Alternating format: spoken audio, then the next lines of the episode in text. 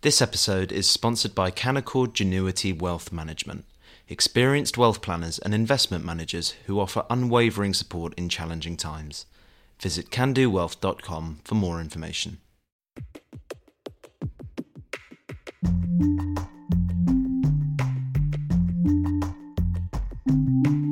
Hello and welcome to the Edition podcast from The Spectator. Each week we look at three pieces from the magazine with the writers behind them. I'm William Moore, The Spectator's features editor. On this week's episode, I'll be talking about the future of Joe Biden, the intellectual legacy of Pope Benedict XVI, and the rise and fall of agony aunts. First up, in his cover piece for the magazine, Freddy Gray asks whether anyone can stop Joe Biden running for a second term in 2024. He joins me now alongside Amie Parnes, senior staff writer at The Hill and co author of Lucky how Joe Biden barely won the presidency. Freddy, to start with, in your piece, you say that six months ago there were rumours in Democratic circles that Biden might not run for a second term. However, now the prevailing view in Washington is that Biden will run for re election. Why has the mood changed? Well, as I also said in the piece, I think it, the prevailing view in Washington is almost either always either wrong or a lie. So you have to bear that in mind. But certainly, I've been speaking to people in Washington in the summer and then before that, actually. And actually, ever since Joe Biden became president, there has been this will he, won't he stand again question. Will he run again in 2024? And the answer a while ago I'd get from various people who know the Democratic Party inside and out is that they thought yes they they, they would they he probably would be persuaded to move aside but and you, you could also tell it from the New York Times and Washington Post and sort of the editorials they choose to do, the, the sort of mood inside Democratic circles. And then I think essentially what happened is over the summer, uh, a lot of Democrats started to talk about Biden's winning streak. And this was partly because he passed some legislation. He spent vast amounts of government money, or committed to spending vast amounts of government money. And it was also a little bit to do, which is of interest on a sort of global scale, a little bit to do with the fact that the, the war in Ukraine started to turn against Russia. And Biden has taken quite a lot of credit. Again, in certain circles, he's faced a lot of criticism in other circles, but credit in democratic circles for having supported Ukraine but not got America involved in a quagmire like Iraq or Afghanistan. And of course, he did withdraw America from Afghanistan. And then after the sort of the good news streak in the summer, which was slightly spin, there were the midterms, which did show that the Republicans were still self-destructing. Uh, there was a popular reaction to the Supreme Court's overturning of Dobbs, and Donald Trump reared his orange head again.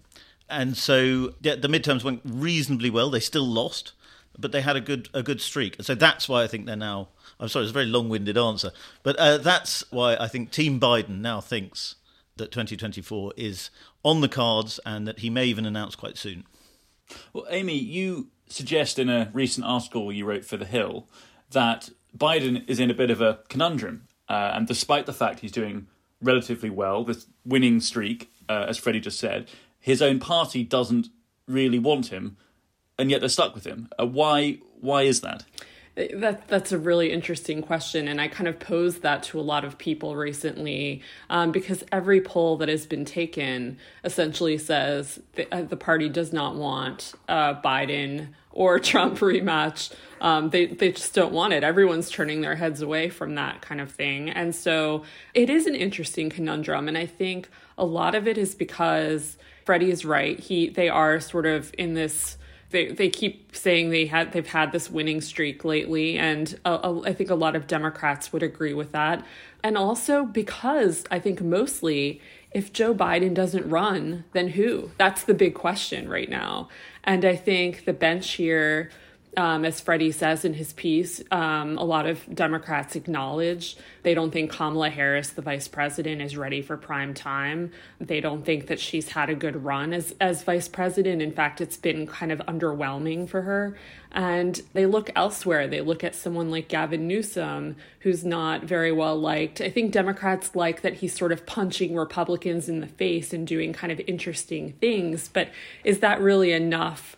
To make him the Democratic nominee. I don't think so. And then someone like Pete Buttigieg, he's also one of the go to people for many Democrats, but also a lot of people think that, you know, a, a gay man can't really make it in this sort of environment, can't win, maybe could win the Democratic nomination, sure, but probably couldn't win the presidency. So I think all of this is sort of at play right now. And that's when Democrats are looking at the full landscape, they are kind of, in a way, stuck with Joe Biden, who is also, by the way, making the argument that he is really the only one who can beat Donald Trump. He did it before, he can do it again. The problem is, what if it's not Donald Trump? What if it is Florida Governor Ron DeSantis? Can he beat Ron DeSantis? And that's sort of the next question a lot of people are asking.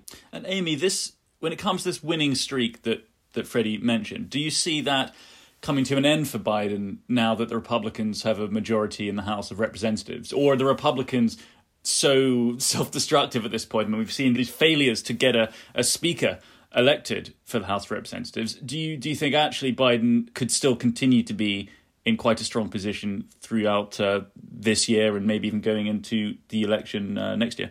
Well, if you looked at the split screen this week, you had the the House of Representatives in complete disarray, and then you had Biden out there with uh, Mitch McConnell, by the way, the Senate Minority Leader, out and eating. You know, he was eating barbecue yesterday when when all of this was happening, and and that to to a lot of people was kind of amusing. Like here he is, the president. Sort sort of chuckling quietly um, at all the pandemonium happening on Capitol Hill while he is out having uh, some barbecue in, in this in the deep south. Um, and so I think I'm curious to see how this all plays out in the end. I think both parties have their own problems. Um, I think Biden's age um, will continue to be a big question for Democrats. Um, if he does pull this out and he does secure the nomination, he will be 86 years old coming out of this. And that, you know, if you ask Democrats, are they concerned about that? And they're being honest, I think a lot of people will say yes, they are quite concerned about that. And so I think all of this will will continue to kind of uh, poke him, if you will, as he's as he continues to run, and and he is supposed to announce a run in the coming weeks before the State of the Union. Who knows how when that will be right now? But he's supposed to announce he's running, and that will continue to be a question that I think he faces in the coming months when he do, after he does announce his candidacy. Well, Freddy, I wonder if I could ask your opinion about Biden's age, because it certainly there was a time, you know, four years ago or so, where to, to sort of mention uh, concerns about Biden's age in a podcast or in an article was sort of often uh, shut down as a kind of Trumpist talking point. But as as Amie said right there, it does seem that now even there are even uh, Democrats who who are voicing concerns about it. I mean, do you think that will be a concern for American voters going ahead, thinking about how how old he will be at the end of a second term if he gains a second term. Yes, I mean, there's only uh, so far you can go just sort of flat out denying that he's getting very old because it's so palpably true that he is getting very old, and no one wants to be sort of, you know, morbid about it or anything like that. But um, he's he's not a young eighty year old. He's quite an old eighty year old, and eighty's pretty pretty old. I mean, we just had Pope Benedict who uh, retired the papacy aged 85. Biden, in theory, could be 86 as leader of the free world. So it's, I mean, I think those concerns are real. Going back to what we were discussing earlier, I think he may actually, one of the reasons he may be feeling optimistic about 2024 now is that he no longer, uh, the Democrats no longer have the House because he will remember the Obama years when he was vice president and Obama got quite popular again through blaming the Republicans for blocking everything.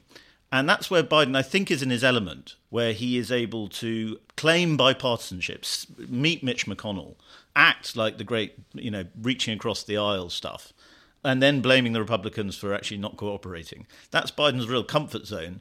And I think he will be, he may well be able to do it despite his uh, increasing decline in cognitive faculties.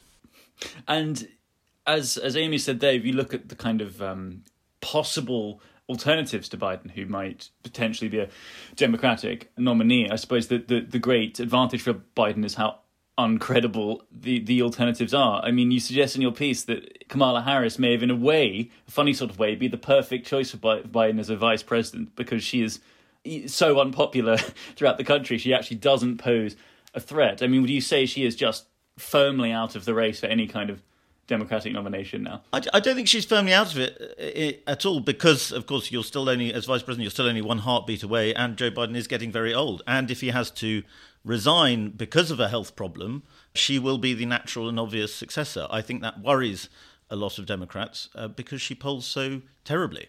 About four years ago, Biden even said about himself that he was he was a he was going to pave the way. I can't remember the exact phrase he used, but he essentially said that he was a transition president. He would open up the way for, for newer newer leadership, and that obviously doesn't seem to be what he wants to do anymore. Is that just because of the the total void of of potential people who could take over from him. Well, it's interesting you say that because I've always thought that he said something like placeholder president. I don't think he said placeholder, but he made some a couple of comments that sort of suggested that. And what was interesting, I think, is a lot of the pro-democratic media read into that quite eagerly because I think they knew that he's not a he's not a two-term president or he shouldn't be a two-term president.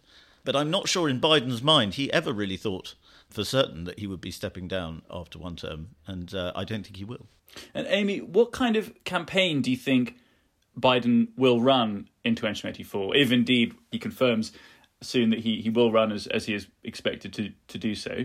Um, in his successful campaign last time around, he ran as a unifier, but it does seem that a lot of the rhetoric since his inauguration speech has well, I wouldn't say abandoned that tone altogether, but it, it certainly seems uh, uh, perhaps more divisive than than people might have hoped for. You, could he could he credibly run on that as a as a ticket again? I mean, how how was he going to how's he going to, to fight it next year? I think he'll he'll continue to. He's sort of given us a preview. I think lately about how he will run a a campaign. I think a lot of it will be using the Republican House as a foil in a way to say, look, I couldn't get as much done this time because of the Republican House. Um, also, running against Donald Trump, even if it's someone like Ron DeSantis, he'll kind of make. He's already said Ron DeSantis is kind of Trump incarnate. He's he's used these words already, so he's already kind of framing how he will run his campaign. How he'll he'll say that it, you know even a Ron DeSantis is like Donald Trump. We have to protect our democracy. Our democracy is at stake. Our democracy is at on the ballot. I think that you will hear continue to hear all of these phrases and I think he thinks that it's effective, and it, he was able to win the first time because of because of this and he can win again. And that is sort of what he's been telling people inside the White House, outside the White House, anyone who will listen, that he was the one who was able to do it. He said as much in 2016 with Hillary Clinton. He he was the one who was actually saying if I were the candidate, I would have the, I would have beaten him because she didn't play well in states like Wisconsin and other places where Democrats typically win. And he had a point there. And so I think he'll continue to kind of use that old Biden playbook that he is sort of a unifier and he wants to be a unifier, but he is trying to help the democracy, and um, and and that's sort of what you'll continue to hear. And final question to to both of you, uh, starting with you, Amie, if if you don't mind. But you said earlier on this podcast that the polling shows that the American people do not want a rematch between Joe Biden and Donald Trump. Is that what they're going to get?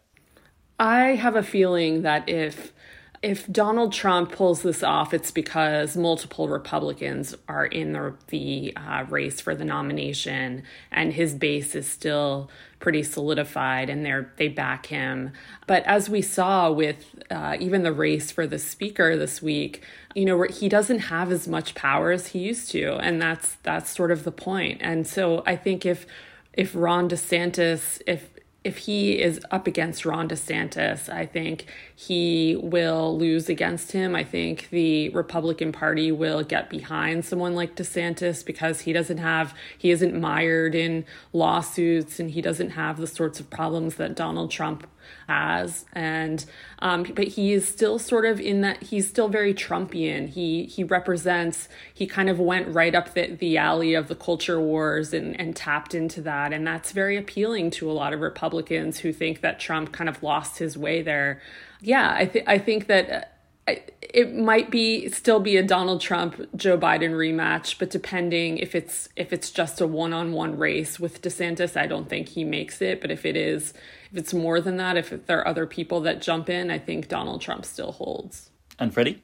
Uh, well, I think Amie is absolutely right that Joe Biden wants there to be a fiercely contested Republican primary process, and uh, d- d- what he also wants is for Donald Trump to feature in it very, very prominently. I think one of the most interesting dynamics of the next few weeks and months will be what the Justice Department, which is of course led by Biden, does to Donald Trump. Do they prosecute him uh, on the various charges against him?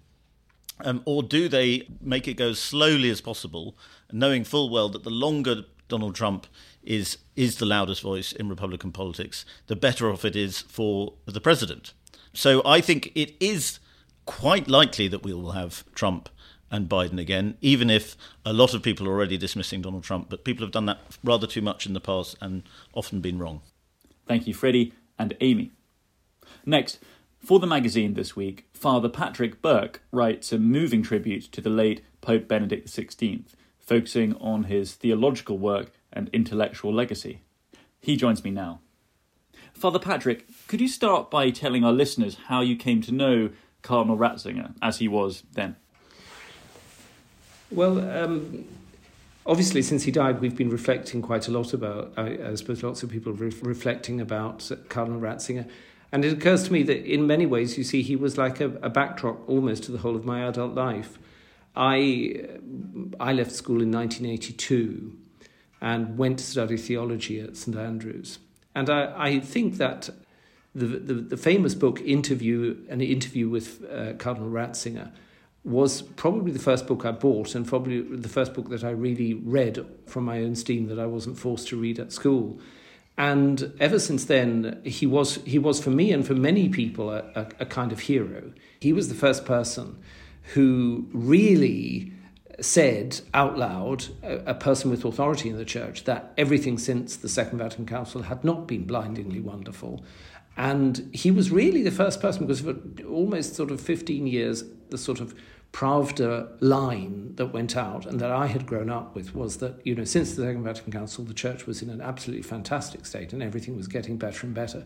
And Cardinal Ratzinger was the first person who actually said something which uh, you know, resonated with our experience as young people, which was that the church was disintegrating in front of our eyes. And his intellectual analysis of that, which was charitable and kind and was not hysterical, was a remarkable was a remarkable achievement. And from then onwards, I was interested in him. So I read I read a lot of his stuff when I was at university. Then I went to seminary. And seminary again, I mean, he was he was an extraordinary figure. He was there in Rome. He was not at all unapproachable, you know. I mean, he used to walk to and from his office across Peter's Platz, as they called it, across St. Peter's Square every day. And um, you could always catch him. I mean, he was like clockwork. So, I mean, if you wanted to speak to him, you could just go and, and stop him in the, in the square and speak to him. And he was always very uh, open and charming. And so uh, w- we had fairly liberal staff at the at the college, and I was in charge of the debating society. And so I asked the rector, could we invite Cardinal Ratzinger to come and speak at the college?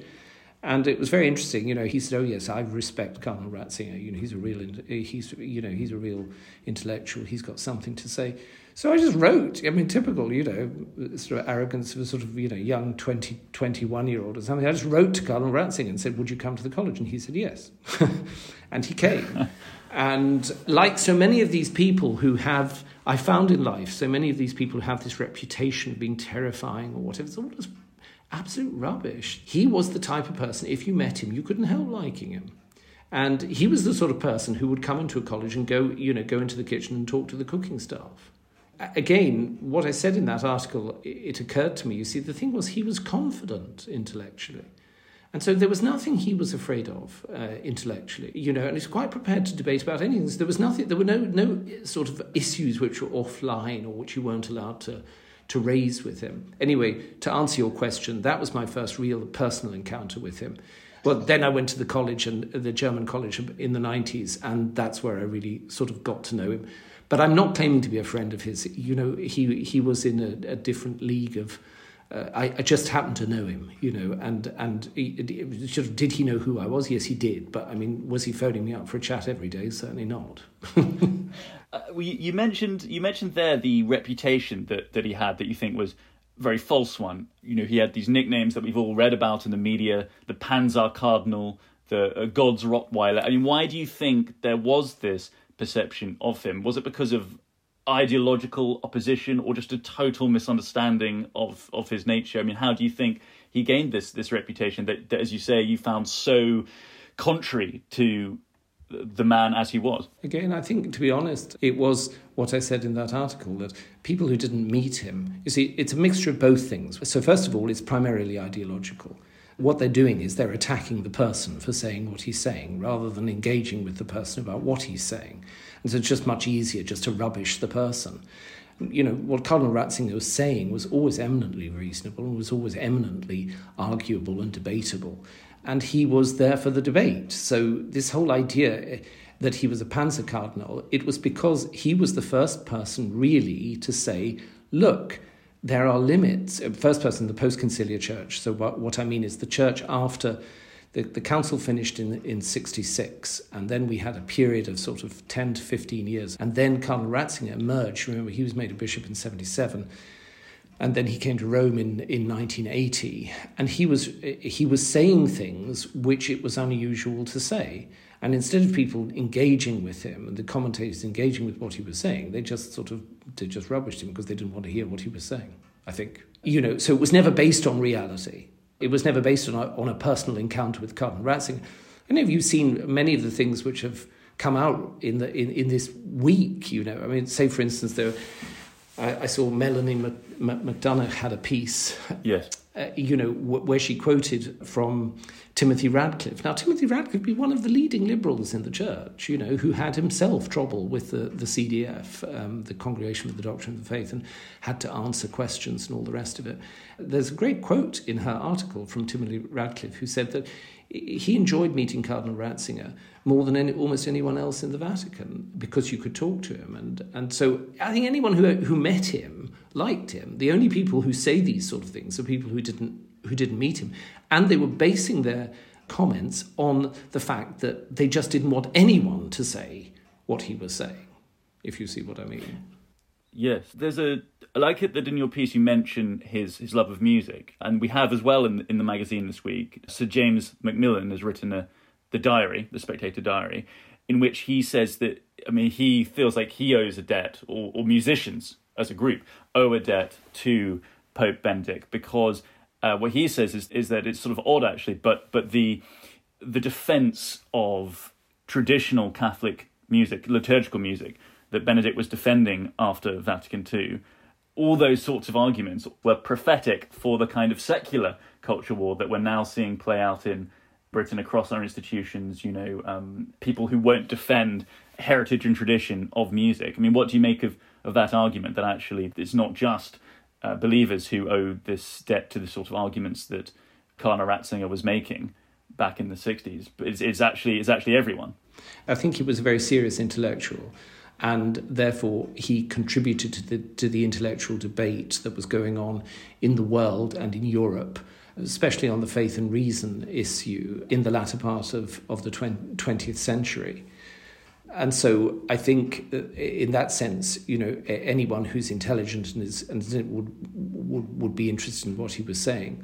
To just cut in and, and say to that, remember that the problem was that you know, most intellectuals, most academics reach a sort of high point in their 50s. You know, they work toward and then be, they become very prophetic. You know, somebody like Kant never really wrote anything before he was 60.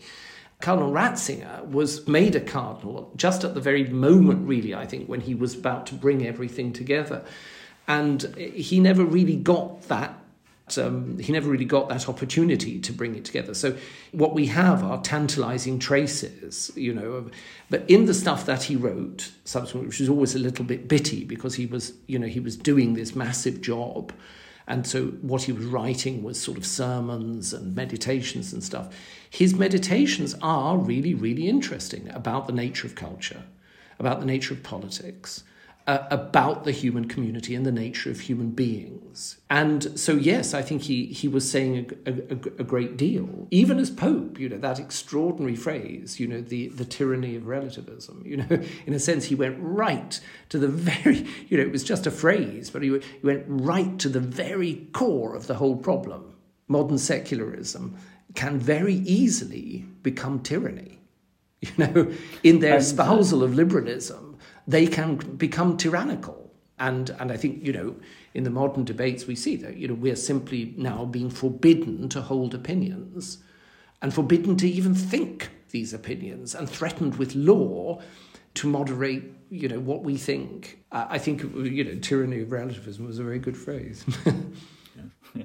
And just finally, the, the impression I get of Cardinal Ratzinger from your article was of of a man who's very, very shy. That comes up a few times in your article, and sort of reluctant in a way to do the the roles that he's he's called to do because of he finds, as you say, that the notoriety surrounding him painful. Do you think that may have played a, a role in his decision to abdicate the papacy in 2013, or do you think it, it was uh, it was other factors at, at play? Um, I think I think he, you know there's no doubt he was a very shy man. He's a very fine human being, if you know what I mean. He was a very refined person, and he did not didn't spill his guts. You know, he he he wasn't a person who would blurt out his feelings. He didn't have many friends. You know, he was very close to his family. Very close to his. Well, I didn't know his sister, but I knew his brother. He was very close to his brother, and they they were very fascinating. His brother was brother was garrulous, you know, and much more up for a good gossip about everything. And and Ratzinger, Ratzinger was a very reserved person. And any of us really saw him relax with his brother. They loved each other. He was very, very shy. Again, anyone who knew him would know. I mean, this was a man who never, ever sought it. You know, if he had any vanity, it was intellectual vanity. I think, did he want to be a great theologian? Yes, he did. Yeah, did he? You know, did he want to be a great philosopher? Did he want to be a bishop? Absolutely not. Did he want to be head of the, the congregation of the Doctrine of Faith? Absolutely not. But he did what he was asked to do, and when he was asked to be pope, he did that as well. I think there was a combination of factors involved in in his resignation. I mean, I don't know if you know, but he was looked after as pope by a, a, a group of four nuns and one of them was very young.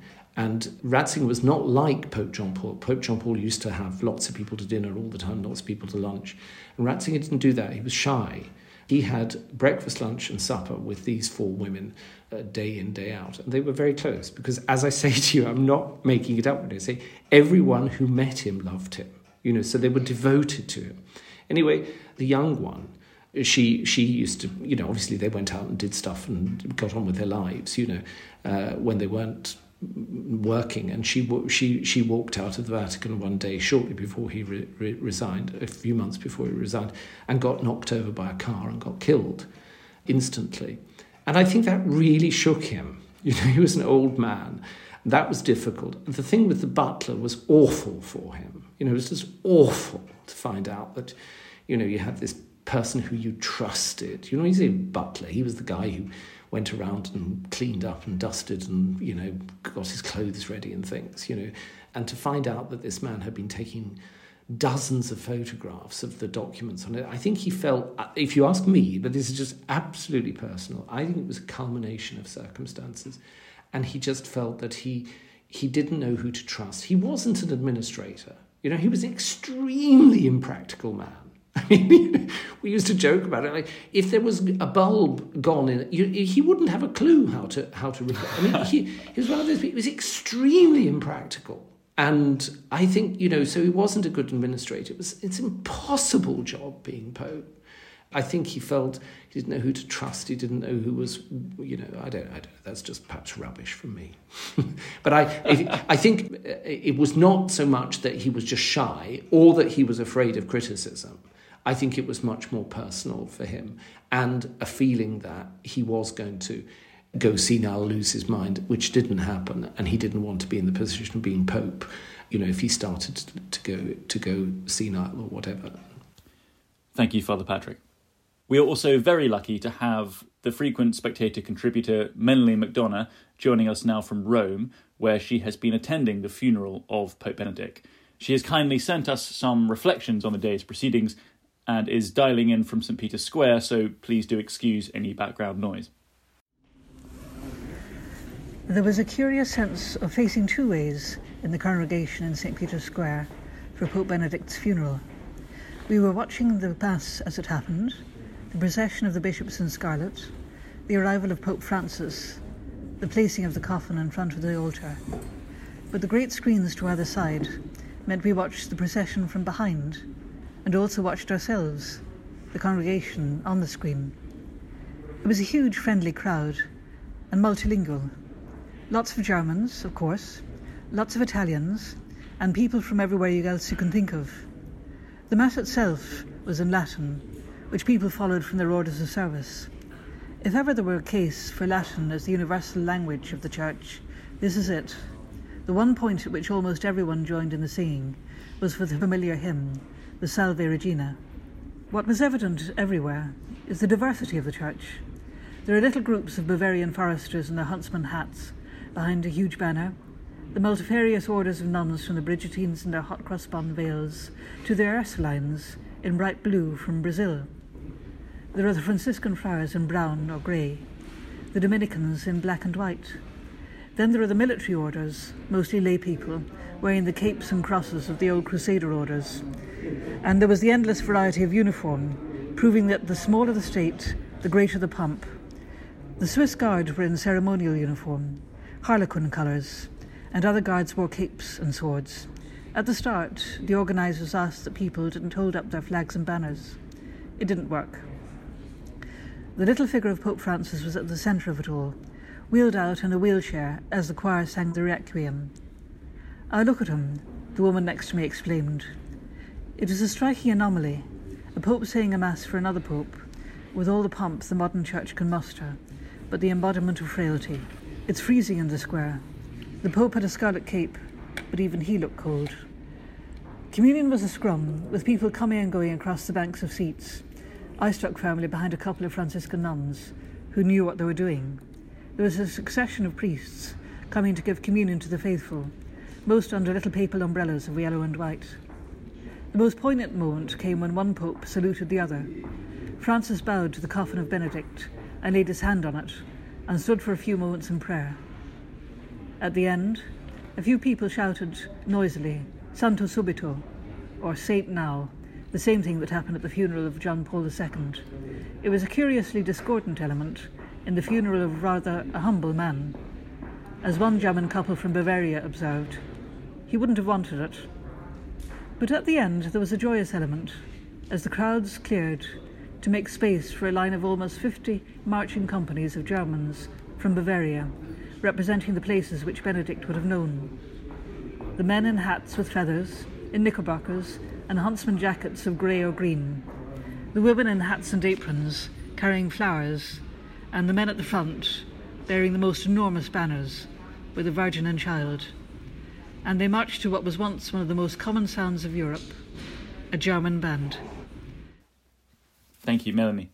Finally, in the magazine this week, Tanith Carey, author of Never Kiss a Man in a Canoe Words of Wisdom from the Golden Age of Agony Aunts, has written a celebration of the high handed and unflinching advice of Victorian agony aunts. She joins me now, alongside the Spectator's very own agony aunt, Mary Killen, aka Dear Mary. Tanith, could you start by explaining to our listeners how the agony aunt became a phenomenon in the Victorian era, and why you think that, and why you think that the strict agony aunt has fallen out of fashion now. Well, the first agony aunt column was invented by a publisher by the name of John Dunton in um, 1691. He was having an affair and he wanted to sort of rake through the morals of his situation. And he basically started posting anonymous letters in his own magazine. This prompted other inquiries from readers on matters not just of the heart but of philosophy or mathematics. So letters for those early postcard bags might have included things like what is a cloud or does a flea bite as well as sting and is it moral for a woman to wear makeup to trap a man into marriage? So these were fairly wide ranging issues. And um, he was quite hilarious in that he claimed to have a moral panel, a special panel of moral experts, which he actually pictured in a woodcut looking very serious, when in fact he was really running the post bag past his mates down in the coffee shop.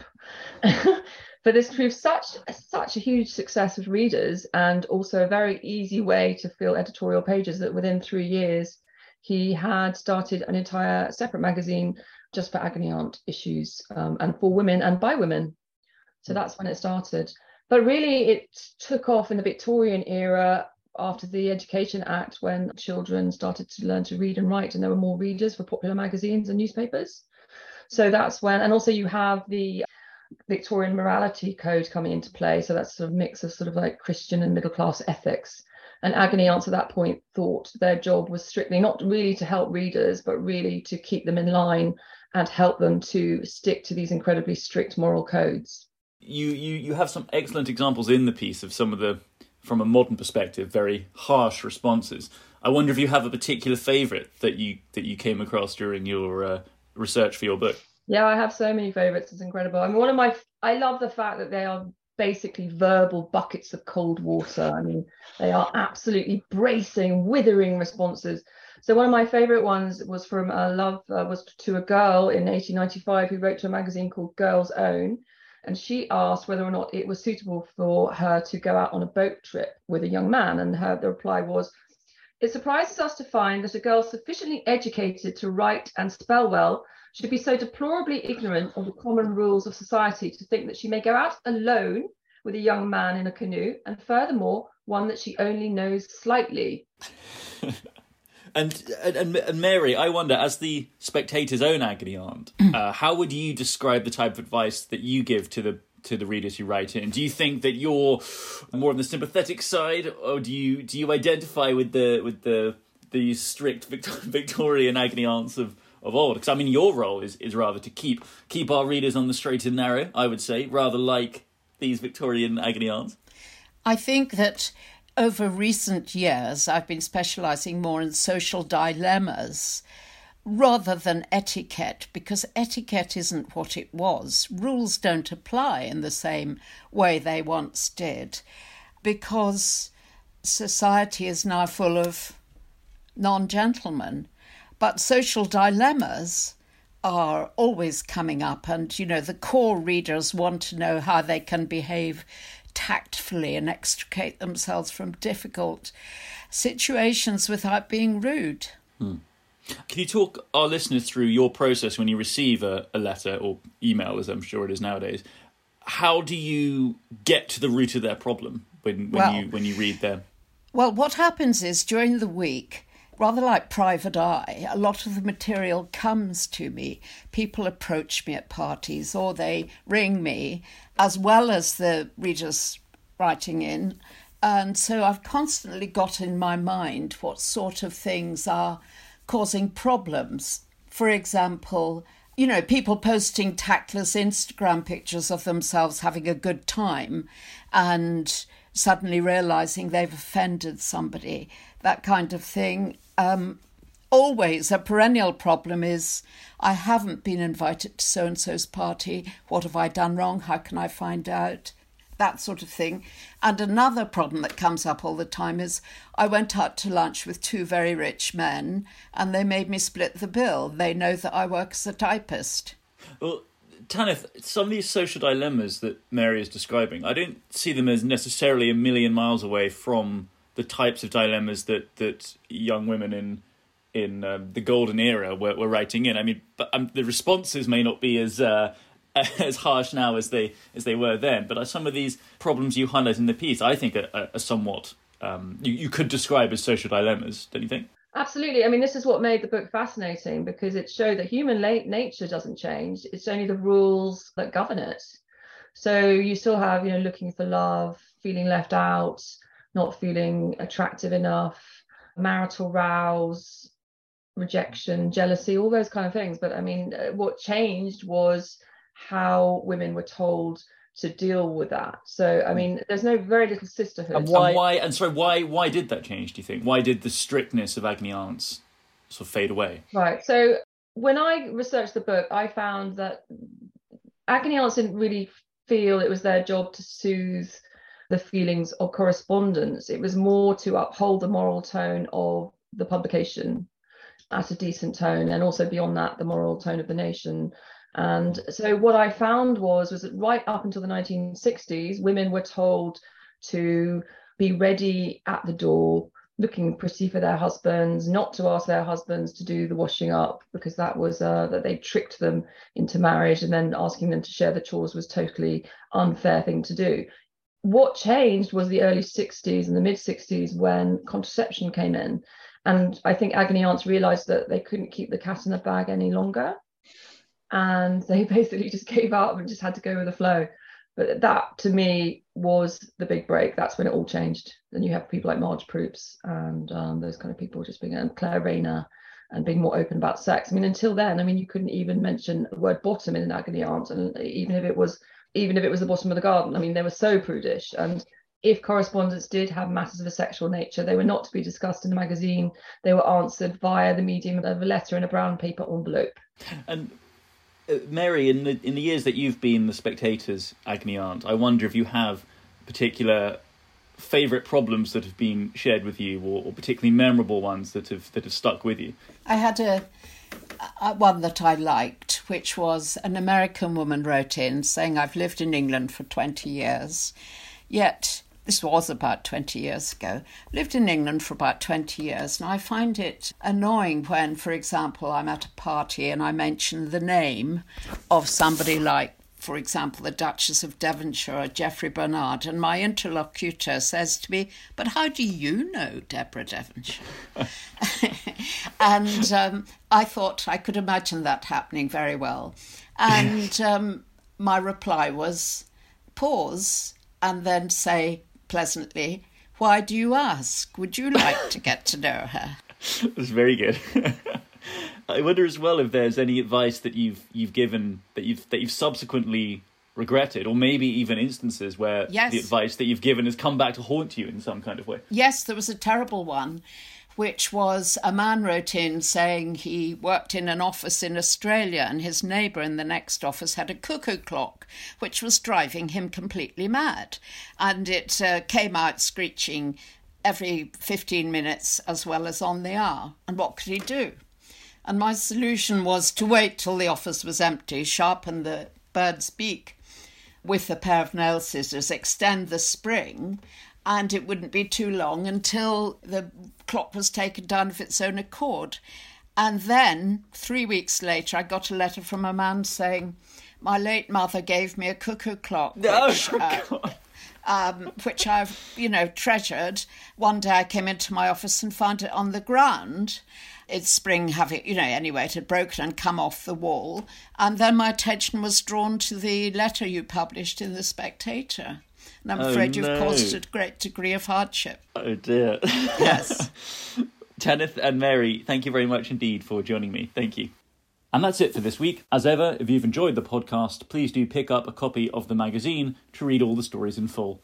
I'm William Moore, and I hope you'll join me again next week.